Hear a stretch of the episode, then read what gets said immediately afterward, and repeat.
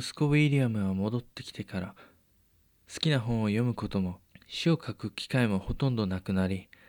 アンと娘スザンナ、そして弟や妹のため毎日の生活に追われていた。そんなウィリアムのもとに以前世話になっていた亡きホートン氏の元従者たちが訪ねてきた。今はトマス・ヘスケス氏のもとで世話になっているという。巡業のついでに立ち寄ったのだ。どうやら時間さえあればウィリアムの力を借りたいとのことだった。私にはわからないが、以前ホートン氏のもとにいた時に書いたウィリアムの詩の評判がよく、新しくいくつか小芝居のために詩を書いてほしいと話していた。そしてヘスケス氏のもとで働くことを誘われてもいたが、幼い娘もいる上、今嫁のアンの腹には子が宿っている。結局ウィリアムは誘いに乗ることもできなかった。ここでどうにかと考えたが現状、父親としてしてあげられることはなかった。彼らは去る前にいくつかのメモをウィリアムに渡していった。それは以前、ホートン氏の下でウィリアムが書き写した資料のようなものだった。それからしばらくは、ウィリアムは仕事の合間を見て机に向かうようになった。年が明けてせんごひゃくはちじゅうごねんにがつ、連日続いた厳しい寒さがふと和らいだ日のこと、妻のメアリーが慌てて私を呼びに来た。嫁のアンが産気づいたのだ。近所の友人たちも駆けつけ、長時間にわたる出産にもかかわらずアンは耐え抜き、なんと双子を産み落とした。男の子と女の子である。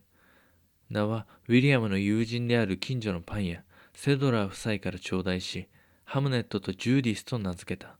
思いもやらず、孫が一気に二人増え、三人になった。嬉しい反面、それと同時に家族がまた増えたということはより家計を圧迫することにもなるのだが、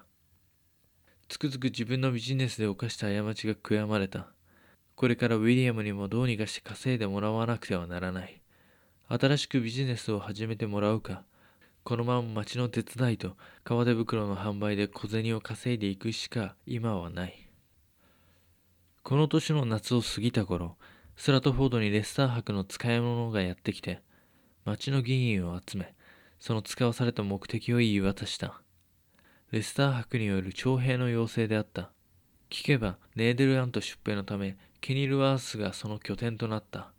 可能な限り男たちを集めよ。とのことで、特に二十歳前後の青年なら必ず召集させなければならないとのことだった。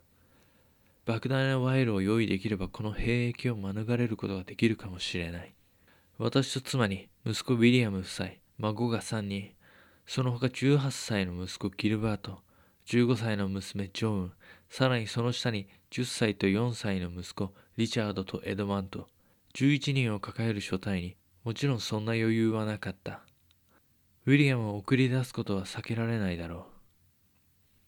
う。翌年、せんごひゃくはちじゅうろくねん、徐々に町の議会に出席しなくなったジョン・シェイクスピアは、町の参事会員としての職を解かれた。理由はご存知の通りたくさんある。国教会に対する静かな抵抗、カトリック擁護者として課された罰金、ビジネスが不正取引とされ課された罰金、借金、親族の下で起きた悲惨な事件から嫌疑を理由とした監視強化。一時は町長まで上り詰めたジョンであったが、まさに絵に描いたようなキャリア転落だった。場所は変わってネーデルラント。せんごひゃくはちじゅうごねんじゅうにがつに着任したレスター伯ロバート・ダドリーは大歓迎された。女王エリザベスの救援、反乱軍の希望がやってきたのだと。行く先々で人々のもてなしを受け、またそれを返す形で自慢の一座、イングランド本場の芝居を披露していった。時にはレスター伯の連れてきた兵士たちにもこれを披露した。年が明けてはちじゅうろくねんいちがつ、女王の厳命でネーデルラントでの統治を任されるようなことを要請されても、あくまで支援軍としてそれを受けてはならないと言われていたにもかかわらず、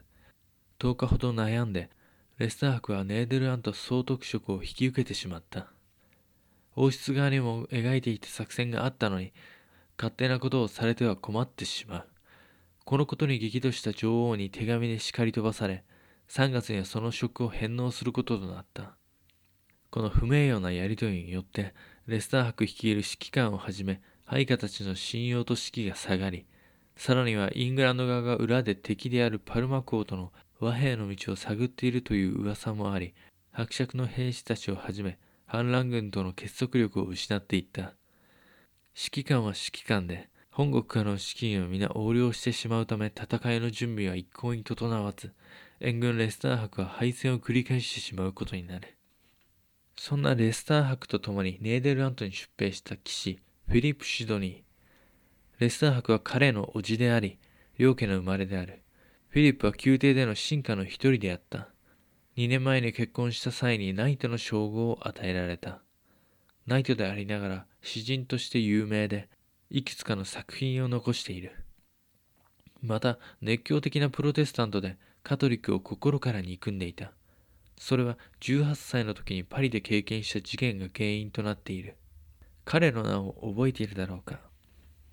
ヒントはにねんまえにめとった彼の妻である。彼の妻の名はフランセス。そう、フランシス・ウォルシンガムの一人娘である。出兵の年に娘が誕生している。名をエリザベスと言い、名付けたのはレスター伯である。甥の娘に女王と同じ名を与え、女王に媚びうるレスター伯の人間性が垣間見える話である。が、シドニーの義理の父はフランシス・ウォルシンガム、イングランド諜報機関のマスター。可愛い一人娘のもとに諜報員の一人を配属する。ネーデルラントに出兵することになったシドニーが、娘の傍らにいられないことを不安に思い、信頼できる従者をつけたのか、シドニーからの頼みで信頼できる者を従者にとつけてもらったのかもしれないかどうかはわからないが、速やかにこの手配はなされたようだ。従者の名はロバート・ポーリー。いつかどこかの墓はばきを聞いてもらえれば、ポーリーサイドの動きはわかることだろう。そんなシドニー、熱狂的なプロテスタントで騎士道精神に熱い男。ネーデルラント出兵によってその熱意は解き放たれ、シドニーは総指揮者であるレスター伯に自身を中心とした侵攻作戦の決断を迫った。そしてはちじゅうろくねんのしちがつ、シドニーはアクセル近郊のスペイン軍の急襲を指揮し、その制圧に成功した。ちなみに、イングランド国内でバビントンプロットを壊滅させたのがこの頃である。ネーデルラントにて叔父のレスター伯よりも頼れる働きをしていたフィリップ・シドニー。ここで小話。シドニーは戦地から祖国イングランドへ手紙を何度か出している。その中で学府ウォルシンガムに宛てこんな手紙を書いている。先日出した父上に書いた手紙を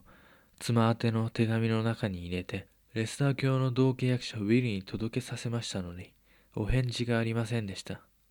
父上のことですからおかしいと思い、その後この悪党は両方の手紙をレスター伯夫人へ配達したと分かりました。この同契約者とは、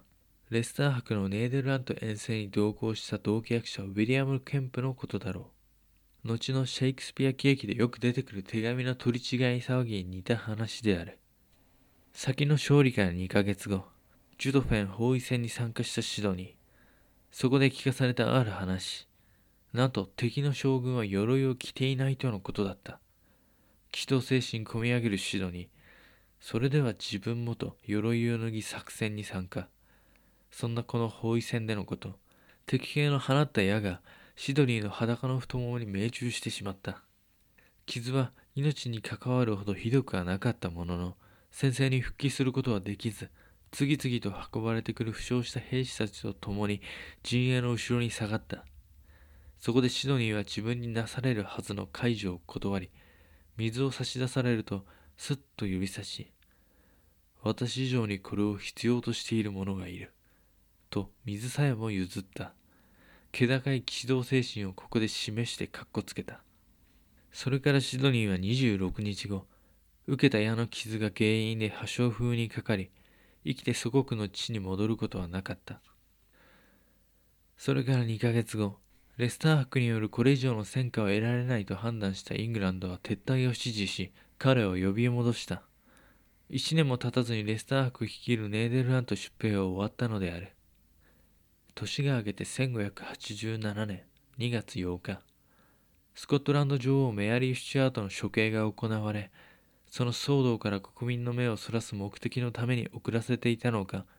フィリップ・シドニーの国葬が通常行われるナイト一人のものとしては盛大に執り行われた。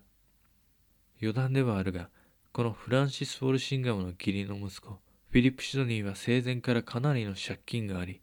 それは残された一人娘に代わり、義父であるフランシス・ウォルシンガムが引き継ぐこととなった上、国葬と言いながらこの盛大な葬式に関わる費用もウォルシンガムが出さなければならなかった。女王からの恩寵をあまり受けられなかったウォルシンガムは借金をすぐに返す蓄えなどなく、これから少しずつ返して完済を目指した。そんなこともあり悲しい話だが、女王の右腕として心と体を削って国を支えていた身でありながら、ある意味すごい貧乏でした。